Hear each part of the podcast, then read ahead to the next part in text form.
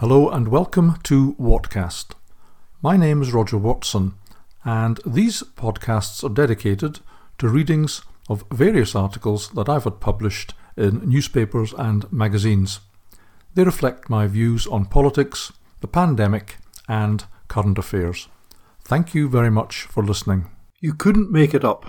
This is my column for the New Conservative of the 25th of January 2024. There is nothing like inclement weather to bring the best out of the nanny state.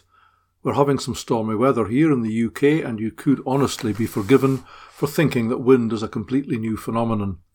We're experiencing Storm Isha, soon to be followed by Storm Jocelyn, and we must not let these innocuous and pleasant sounding names fool us into thinking that these will be mild puffs of wind. No, siree. These are so bad that the Met Office has advised us for the duration of these storms not to sleep near windows. I'm not sure if the folk who issue this type of guidance ever leave the Met Office bunker. Perhaps they've never seen or been in a house, but a major feature of most houses is windows. Most rooms have them, and they are remarkably close to anyone who's in them, unless you live in a house with rooms like a tennis court. Then ScotRail, the company responsible for running trains in Scotland, has decided to slow all its trains down to 50 miles per hour during winds over 70 miles per hour. Fair enough, but they've also suspended all trains after 7 pm and they will not resume until after rush hour while these storms prevail. Yes, that said after rush hour. Why it should be safe to travel after rush hour when it's not safe during it is unclear. Surely, whatever time you start up the trains again, if they've been off all night, will then, in turn, be the rush hour. Maybe I've just not thought this through.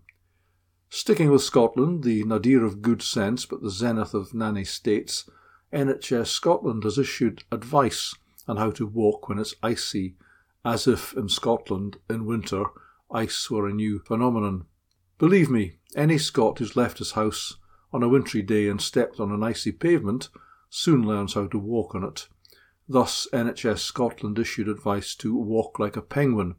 And for anyone who missed David Attenborough's Frozen Planet, some of it made up apparently, and has no idea how to walk like a penguin, they even issued a demonstration video. Hard as it is to believe, this was not made up.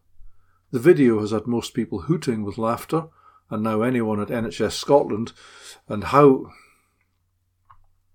the video has had pe- most people hooting with laughter, and how anyone at NHS Scotland could not have predicted the inevitable response is beyond comprehension. In fact, many people saw it and fell about laughing, which rather defeated the point of the video. I've no idea to what depths temperatures fall in winter in Waltham Forest, a Labour controlled borough of London, but they've taken precautions. Again, to the accompaniment of much hilarity, the council have installed Japanese style toilets in its offices at a cost of over £7,000. These toilets include heated seats and back and front oscillating washing jets. At least they've recognised a fundamental anatomical difference between men and women. Residents of Waltham Forest, whose council tax recently soared, know now that their money is not being wasted. There's no explanation for or apparent logic in the installation of heated seats, but it may be an incentive for people to turn up at the office instead of working from home. However, it may ultimately prove to be counterproductive, especially among female staff who might spend a little more time than usual in there with the oscillating front washer turned up to the max. Rumours that they're installing sound insulation in the toilets are as yet unconfirmed. Finally, nothing is sacred. My five year old granddaughter recently joined Rainbows, the precursor to Brownies, which in turn precedes Girl Guides.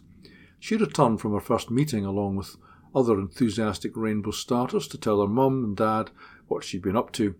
Humour escapes me over this, so I'll just go for it. They were all given a sheet of paper and some coloured pencils and asked to draw a picture on it. Knowing my granddaughter, this will have been done with great care and artistic ability. At the end, when, I expect, they were expecting to take it home to show their parents, they were asked to crumple up the picture, throw it on the ground, and stamp on it.